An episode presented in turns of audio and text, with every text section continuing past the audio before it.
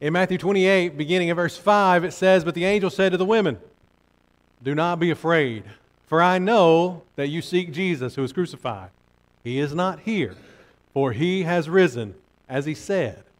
Come, see the place where he lay. Then go quickly and tell his disciples that he has risen from the dead, and behold, he's going before you to Galilee. There you will see him. See, I have told you. And they did just that. They carried the message to the disciples. And that's why by the time we get over to John chapter 21, which is where we're going to be today, that's why there we find the disciples of Jesus there along the Sea of Galilee. Now, they had seen Jesus briefly in Jerusalem, but it wasn't for very long. But now they've made their way back around, back around to where the ministry of Jesus all began. And there, there they're waiting. Sometimes it's not a lot of fun to wait, is it? Especially if you are waiting with great anticipation of what is to come. Maybe it's, it's the wait that, that so many of us as, as young men have felt. Maybe the very first time we went to pick that girl up on that special date. And her dad said to us, You know, she's not quite ready yet, so just sit here and wait. And what, so we know what the feeling is like to wait for something. And, and sometimes there are those of us who wait better than others. Some have more patience, seemingly, than others. And that may have been the case here in John 21. You see, at some point, I don't know how long they had been waiting, but at some point, Peter got tired of waiting. And Peter said, Guys, let's go fishing. and they said, Okay. And so we pick up in John chapter 21, there in verse 3. Simon Peter said to them, I'm going fishing. They said to him, We'll go with you. They went out, got into the boat, but that night they caught nothing. It seemed like a really good idea. We're sitting around, we're waiting, he hadn't showed up yet. Ah, let's go fishing. All right, come on, guys, let's go. Now remember, though, this isn't their hobby, this was their profession. These are our professional fishermen. They knew what they were doing. But by the end of the night, they had caught absolutely nothing. Can you imagine how tired they must have been the next morning? Can you imagine how discouraged they must have been? How frustrated they must have been? I mean, these guys know what they're doing on the Sea of Galilee. These guys know how to fish. But nothing. Nothing. and then to make it worse, somebody else is going to come along and tell them what they should be doing. Verse 4, it says, Just as the day was breaking, Jesus stood on the shore, yet the disciples didn't know that it was Jesus. Jesus said to them, Children, do you have any fish? They answered him, No. He said to them, Cast the net on the right side of the boat, and you'll find some. So they cast it, and now they were unable to haul it in because of the quantity of fish. Don't you know that in this moment, these professional fishermen are so glad that they listened? Because they went from one moment of having absolutely nothing to the next, according to verse 11, they caught 153 large fish. That's a huge catch when you thought you were about to end the night with nothing. In that moment, in that moment, the disciple whom Jesus loved, that's John, the author of the book we've been studying for months now, John realized that's Jesus. That, that's who's talking to us right now. In verse 7, the disciple whom Jesus loved therefore said to Peter, It is the Lord. And when Simon Peter heard it was the Lord, he put on his outer garment, for he was stripped for work, and he threw himself into the sea. Don't you know that, that John's mind must have gone back in time about three years? About three years earlier, when they were just becoming acquainted with Jesus, and they had spent another occasion, fishing trip, where they came up empty. And on that occasion as well, Jesus told them, Put your nets back in. And on that particular occasion, they began to haul in so many fish that the Bible tells us that their nets actually began to break from all of the fish that were coming in. And at the end of that particular day, Jesus spoke these words to them, words that I know resonate in our hearts. Luke chapter 5, there in verse 10. He said, Do not be afraid. From now on, you'll be catching men. Or as many translations there say, from now on, you'll be fishers of men.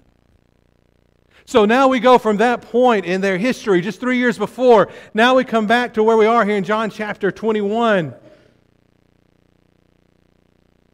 The disciples needed to be reminded that their job to be fishers of men, it wasn't over yet. That it was to continue on. And I think this is a very important thing for us to know. Because you see, sometimes it can get frustrating. Sometimes it can be kind of disappointing in this life because we, we do all that we know how to do. We, we love people, we invite people, we, we speak to people, and we come up empty.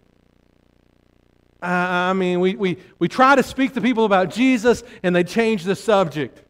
We, we reach out to our community and they say, Oh, thank y'all so much for doing this. This is so nice. Of course, we'll come visit y'all your next worship. When is that? And they never show.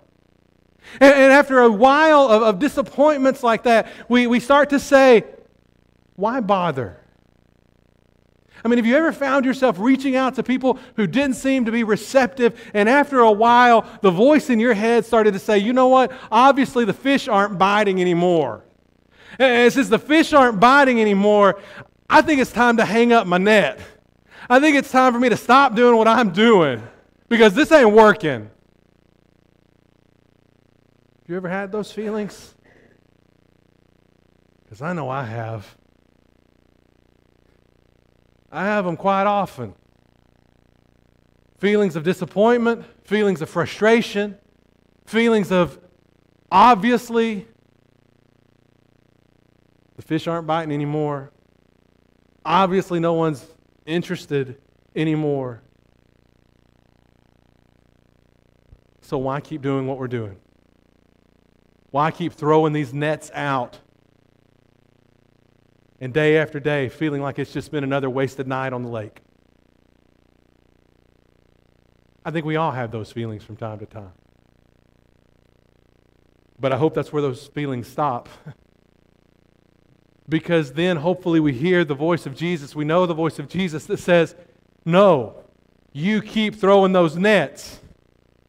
And why should we listen? Why should we keep throwing those nets? Because Jesus knows an awful lot of things that we don't know. Jesus, He sees what we don't see, He hears what we don't hear. He knows that there are people out there, that there are people out there who are searching. And he knows that there is, there is no message of the gospel, no attempt to share the word that is ever wasted or in vain. He knows that no matter how often we may feel as though we have wasted or are wasting our time, that we're not. That the work of the Lord is never in vain. And it is so very, very important that we continue to remember that. It's so important that maybe we start listening a little bit better if we'll listen a little bit better, maybe maybe he'll tell us where we need to be fishing. We go over to Acts chapter 1, a passage I know you're very familiar with. In Acts chapter 1, there in verse 8, just before Jesus ascended back into heaven, he spoke these words to his disciples. He said, You will receive power when the Holy Spirit has come upon you and you'll be my witnesses in Jerusalem and all Judea and Samaria and to the end of the earth. Okay, now let me ask you what happened next? I know you remember, right? They automatically they ran out and I mean they started preaching and teaching and sharing the gospel with everybody they came into contact with. No, that's not what happened next. That's what happened eventually, but that's not what happened next. If you go down to verse 12, It says, when they returned to Jerusalem from the mount called Olivet, which is near Jerusalem, a Sabbath day's journey away, and when they had entered, they went up to the upper room where they were staying Peter and John and James and Andrew, Philip and Thomas, Bartholomew and Matthew, James the son of Alphaeus, Simon the zealot, and Judas the son of James. All these, with one accord, were devoting themselves to prayer, together with the women and Mary, the mother of Jesus, and his brothers. That's what they did next. Before they threw that gospel net out, the very first time, they devoted themselves to prayer. And do you remember what happened the very first time they threw out that gospel net? We read in Acts 2 that 3,000 people obeyed the gospel were baptized that day. That's amazing, isn't it? The result of answered prayer, devoted prayer, as we see here in Acts chapter 1. I wonder sometimes, I wonder sometimes if we wouldn't be more effective if we spent more time speaking to God than we spend even speaking about God. And I wonder sometimes if we wouldn't be more effective if we spent more time in His Word than even listening to our favorite podcasts. I wonder. Obviously, I, I don't know what the end result would be but I, I certainly know that it couldn't hurt us. that it, it would do nothing but better us if we would spend more time with Him, even as we're trying to go about doing His will. Rainbow, I want to ask you to do me a favor, us a favor. I'd like to ask you to commit yourself to prayer for the next 30 days. For the next 30 days, just take 10 minutes out of your day. Just 10 minutes. Whatever point of day is the best point of day for you. Take those 10 minutes and, and specifically pray to God about where He wants us to be fishing. Pray to God about opportunities that He could be giving us to sharing His gospel uh, praying to God that, that we would see the people in our life who need Him and that we would have the, the boldness and the wisdom to, to act on it when we do see those things.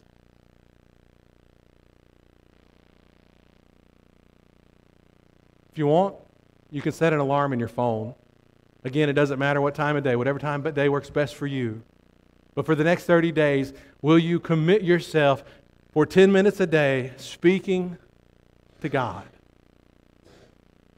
Now, just in case you might forget to set an alarm, if you are a part of our phone tree for the next 30 days, you're going to receive a text message. For the next 30 days, this text message is going to have four simple words on it pray, listen, notice, share. Those four words are just to remind you of this to take time at some point in that day to pray, to pray to God for those opportunities, to listen, to listen to His will to notice, to notice the opportunities that He gives us, and to share, to share the gospel of Christ with others, to share by doing good for others, whatever it may be, but to share Jesus with the world that is around you. Pray, listen, notice, share. For the next 30 days, Lord willing, you'll be getting that reminder every day. 10 minutes. 10 minutes of focused prayer. Now let's go back to our text. Thank you for your help with that, by the way. We go back to our text in John chapter 21. Remember, Peter, Peter, who always seems to be a little bit on the impetuous side, had just jumped on overboard. Like, he heard it was Jesus. He put on his clothes. He jumps overboard. He swims about 100 yards to get back to shore, to get back to where Jesus is. That's a pretty long swim, isn't it? But he was so excited to be in the presence of Jesus. And then we read these words beginning in verse 10. When they got out on land, they saw a charcoal fire in place with fish laid on it and bread. And Jesus said to them, Bring some of the fish that you have caught. Jesus said to them, This is verse 12. Jesus said to them, Come and have breakfast. And now none of the disciples dared ask him, Who are you? Because they knew it was the Lord.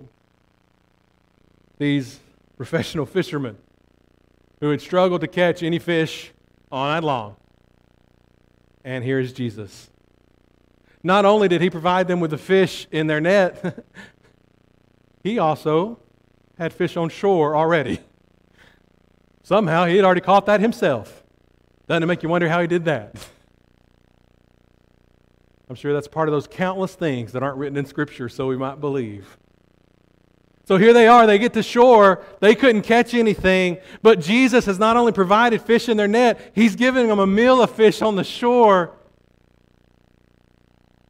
And that reminds me that this, this amazing thing called Christianity doesn't rest on my shoulders. That Jesus doesn't really need me to carry out the gospel. He made that perfectly clear in another conversation he had had with Peter at another time in Matthew 16 verse 18, where Jesus said, I tell you, you're Peter, and on this rock I'll build my church, and the gates of hell shall not prevail against it. In other words, my church is going to continue on. Even hell itself can't overcome it. I think we're living in a time where we're seeing a good example of this. Statistics make it very clear that in America, the true interest in Christianity, it is on the decline. It's not growing, it's declining here in this wonderful country of ours. But around the world, around the world, there are places around this globe where Christianity is exploding with growth. You see, Jesus doesn't need us but He wants us. He wants to use us. He wants us to serve Him. He wants us to bring others to Him. And, and when, when we use whatever gifts and whatever opportunities He gives us so that we might be able to share Him with someone, oh man, it brings Him so much joy. So much joy.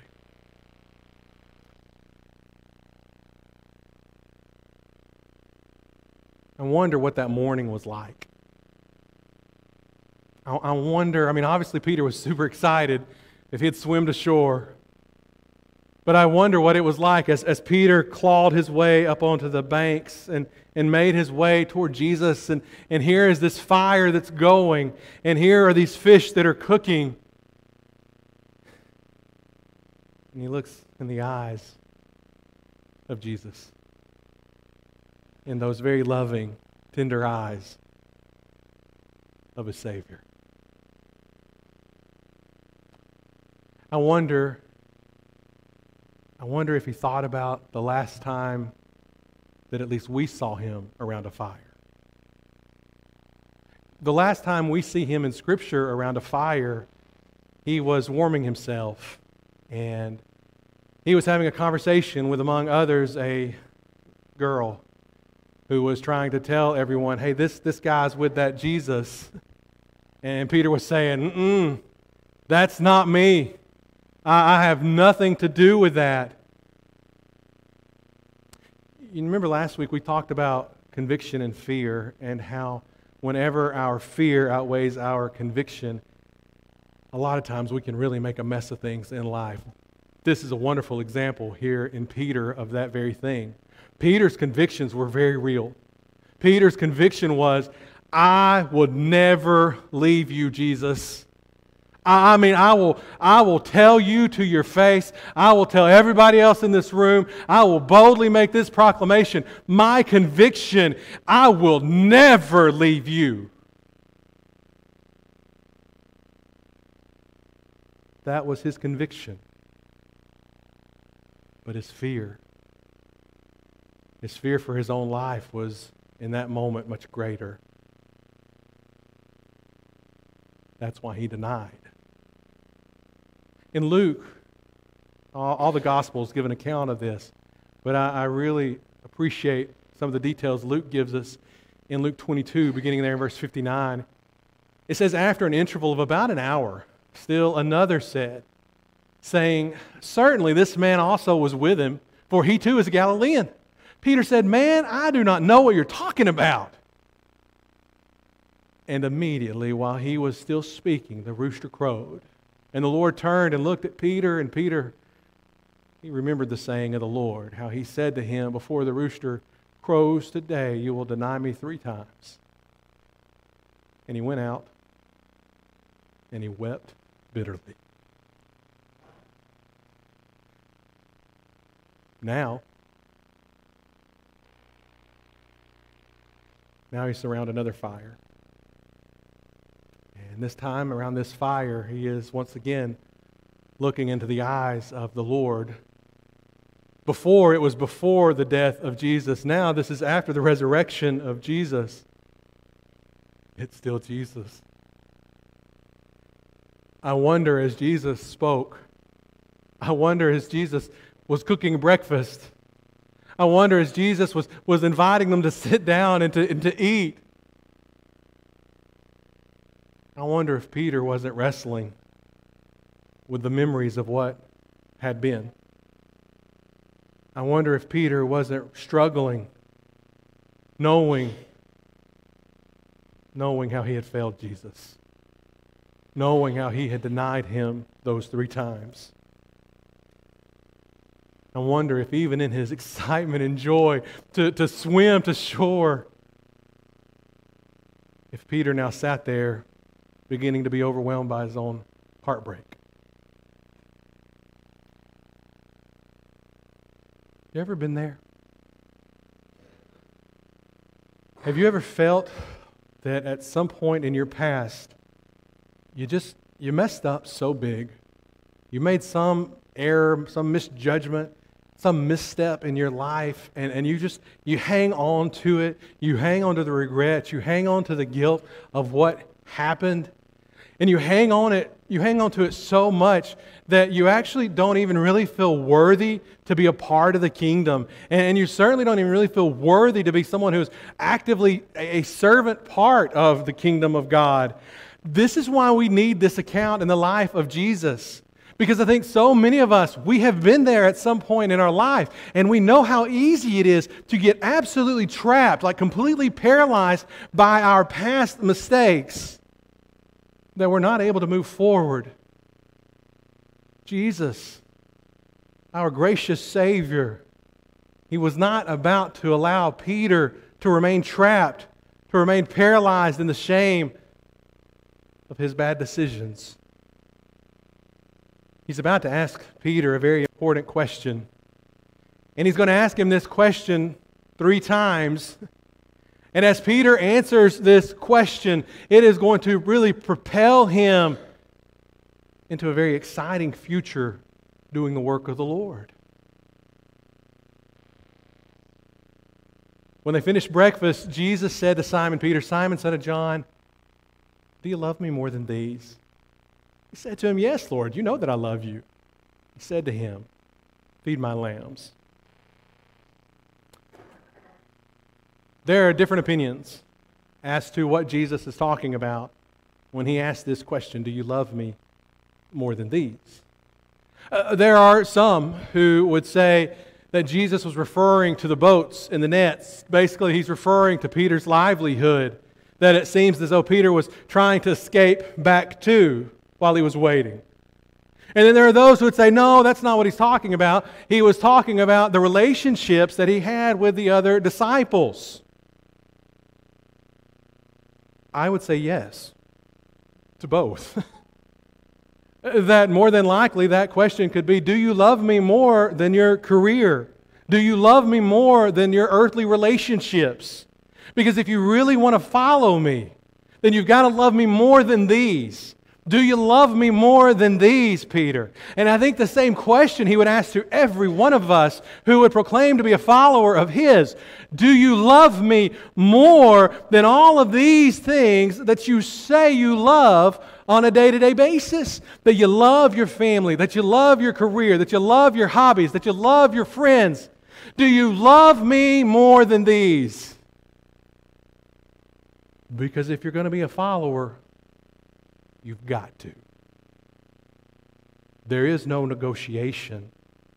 Remember last week we talked about King Jesus? There's no negotiating terms with the king. If we're going to be a disciple of his, a follower, we must love him more than we do these. Jesus would go on, say a second time, Simon, son of John, do you love me? He said to him, Yes, Lord, you know that I love you. He said to him, Tend my sheep. He said to him a third time, Simon, son of John, do you love me? Peter was grieved because he said to him a third time, Do you love me? And he said to him, Lord, you know everything, and you know I love you. And Jesus said to him, Feed my sheep. Peter was right, by the way. Jesus does know all things. Jesus absolutely knew whether or not Peter loved him before he asked the very first time, let alone all three times. So if, as Peter said, Jesus, I know you know I love you, if Jesus already knew, then why did he ask? Well, I think one reason was to emphasize the importance of the commitment that Peter was about to make. That if he was really going to follow in the footsteps of Jesus, he would have to understand what that would mean and ultimately ultimately what it would cost him. Jesus would continue speaking in verse 18 Truly, truly, I say to you, when you were young, you used to dress yourself and walk wherever you wanted. But when you're old, you will stretch out your hands, and another will dress you and carry you where you do not want to go. This he said to show by what kind of death he was to glorify God. And after saying this, he said to him, Follow me. Peter, if you really love me, if you're going to follow me, you got to understand it. It could cost you everything. It, it could cost you your life if you're really going to follow me. And ultimately, that's exactly what happened. Peter did give his life for the cause of Christ. No greater sacrifice than giving one's life. But don't get me wrong. If we're going to be followers of Jesus, we too have to be willing to sacrifice. It may not require our life, but there are many who have and will continue to die for the cause of Christ. It may not require our, sacrifice of our life, but it may require a sacrifice of our time, of our energy, of our comfort, of our money, all of these things, and so many more that we've got to be willing to sacrifice for King Jesus if we're really going to follow him. You see, sacrifice, true sacrifice, that's how we bring glory to God. Maybe, maybe Jesus asked this question, Do you love me? three times because he was helping to replace the broken heart of Peter. Maybe for every time Peter had said, I don't know him. For every time Peter had said, I don't have a clue who you're talking about. For every time Peter had denied Jesus, now Jesus is giving him the opportunity to just say, I do love you. And you know I love you. Taking that heartbreaking memory that one could get trapped in from the past and replacing it with a moment, a moment of commitment, a moment of love, a moment that, don't you know, Peter must have treasured in his heart all the days of his life. A very special, unique breakfast that occurred on the seashore of the Sea of Galilee with Jesus as the cook, with Jesus as the host.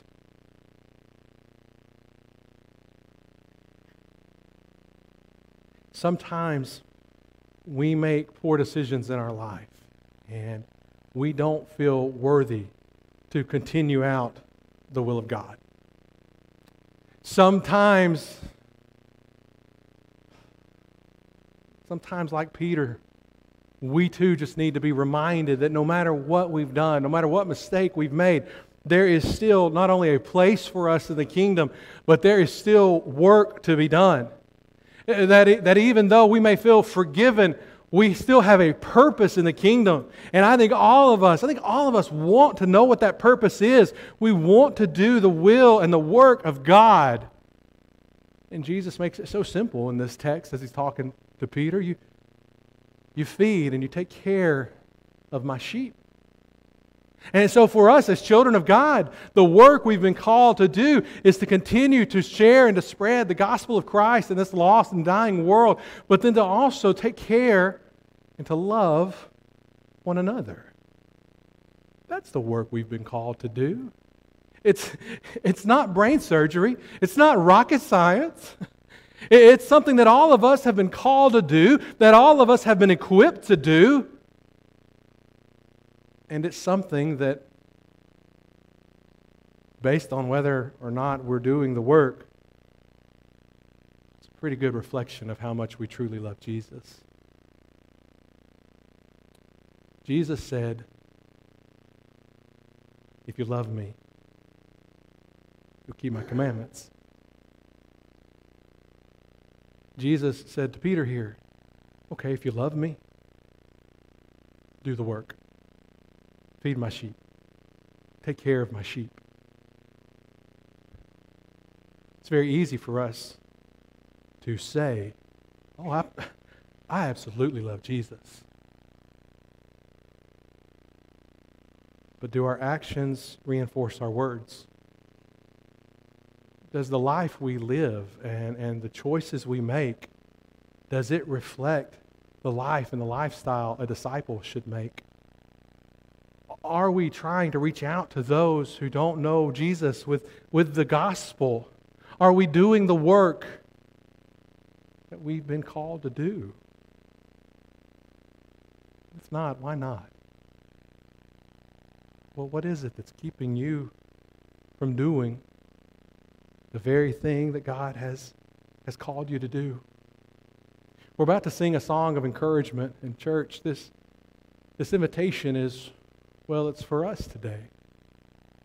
It's an invitation that if for whatever the reason we haven't been doing the work of the Lord, if our actions in this life haven't been really reflecting the love we have for God, that we'd make that right today. Whether it's in a, a, a public nature, maybe it's a, a, public confession, a public prayer, or, or even a, a private prayer between you and God from the very pew you're sitting in.